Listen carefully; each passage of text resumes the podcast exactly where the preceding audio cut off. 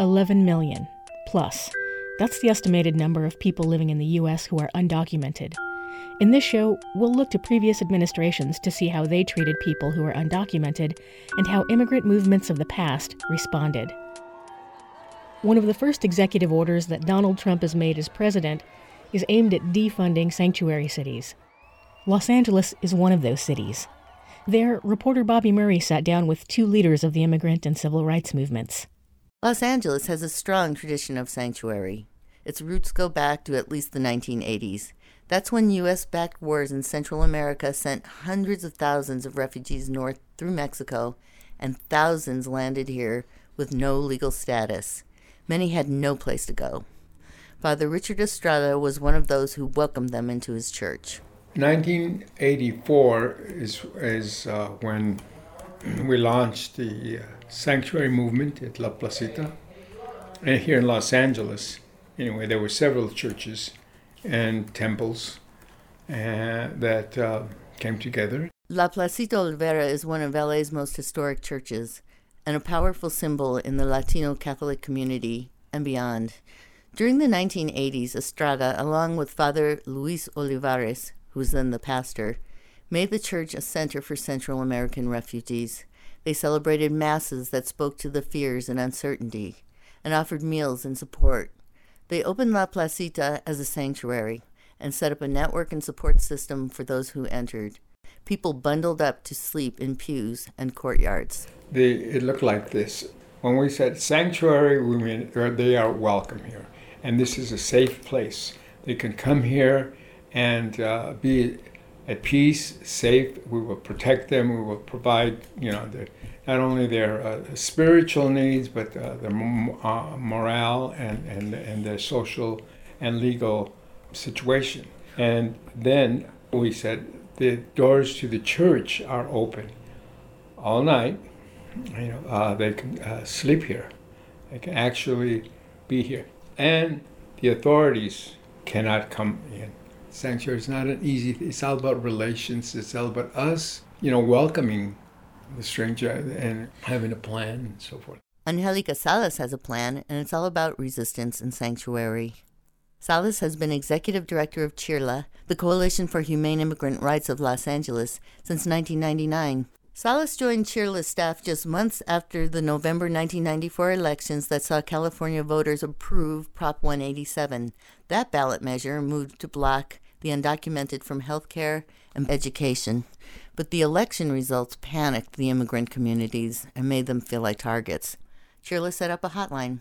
When we were picking up phone calls of people who were crying on the phone because of Prop 187, who thought their children were going to be picked up at the schools, who, you know, that's the kind of reality that we're living now for this country. That's what we lived in in California. But instead of acting um, there was fear, but then there was an action plan. And I think we really took an action plan that was political. That was like, okay, we got to become citizens. We have to register to vote. We have to get activated. And I think that was like unions and organizations, etc. And I, I'm hopeful that, that that our California Prop 187 reaction as a progressive movement is the kind of national reaction we're going to have. Sanctuary. The protection of individuals and rights is critical to that transformation. It's not an abstract issue. A teenager came to Chirla and later became a volunteer. Part of the reason she got involved was because her mom was undocumented. Um, ICE came to their door. They didn't open the door, but her mom was being. Um, there was an investigative unit, and she had a deportation order. So she, the um, ICE came to her door to pick her up, you know, take her away. And so they didn't open the door. Um, the mom hid. And so what ended up happening was that the mom decided to leave, you know, the husband and the child um, behind. I think it was like with an aunt to um, protect the kids. But she decided, you know, like many people who are being sought after, to go somewhere else.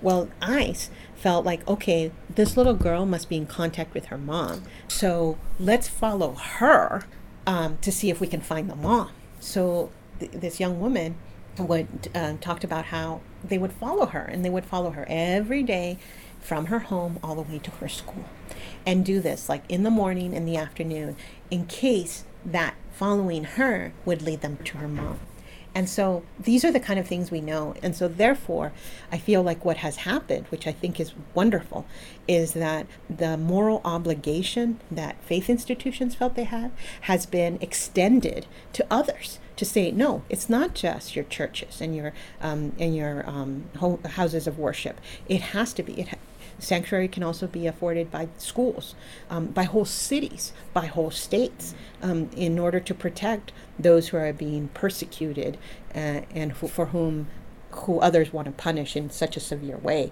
for simply being undocumented.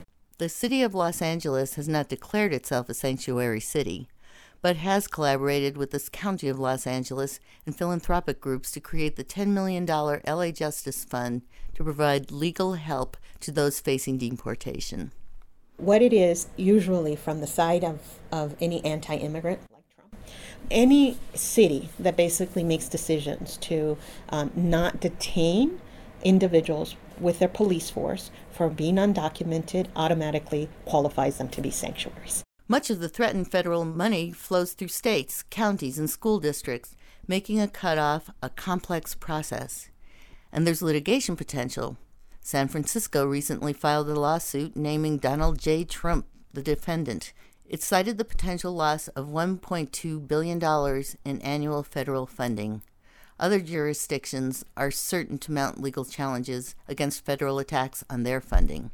The Trump administration uses the expression sanctuary, but as yet hasn't exactly defined what sanctuary means. So that's why this whole sanctuary city, who's a sanctuary city, defined by us, is you know a city that protects the rights of immigrants and refugees and LGBTQ and Muslim community. You know, so this is happening all over the country, and that now there's more model policies that are being shared and every day um, that goes by, there's a new campus or a new school that's actually made a sanctuary pledge or there are cities. The first thing we're saying is that what Trump wants to do is unacceptable. The second thing that we're saying in, in all uh, you know in all the cities in our schools is basically making a statement of our values. And our values are ones that we're going to protect people's rights. We're going to protect these are valuable um, citizens of our city, they're residents of our city, there's contributors, and we're going to use our power to protect them. We're also going to stand up against the policies that have been announced by Trump. And we are going to fight them even if they designate us sanctuary, you know, sanctuary cities for the purposes of not giving us resources. We're actually standing up. The circle of churches and synagogues that Father Estrada worked with in the sanctuary movement in the 1980s is reinvigorated.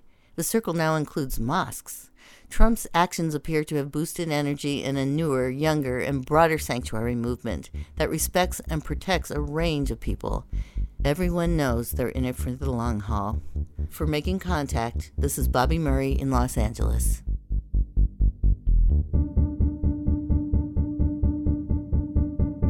You're listening to 11 Million Undocumented, a look at sanctuary and immigrant policy in the Trump era on Making Contact.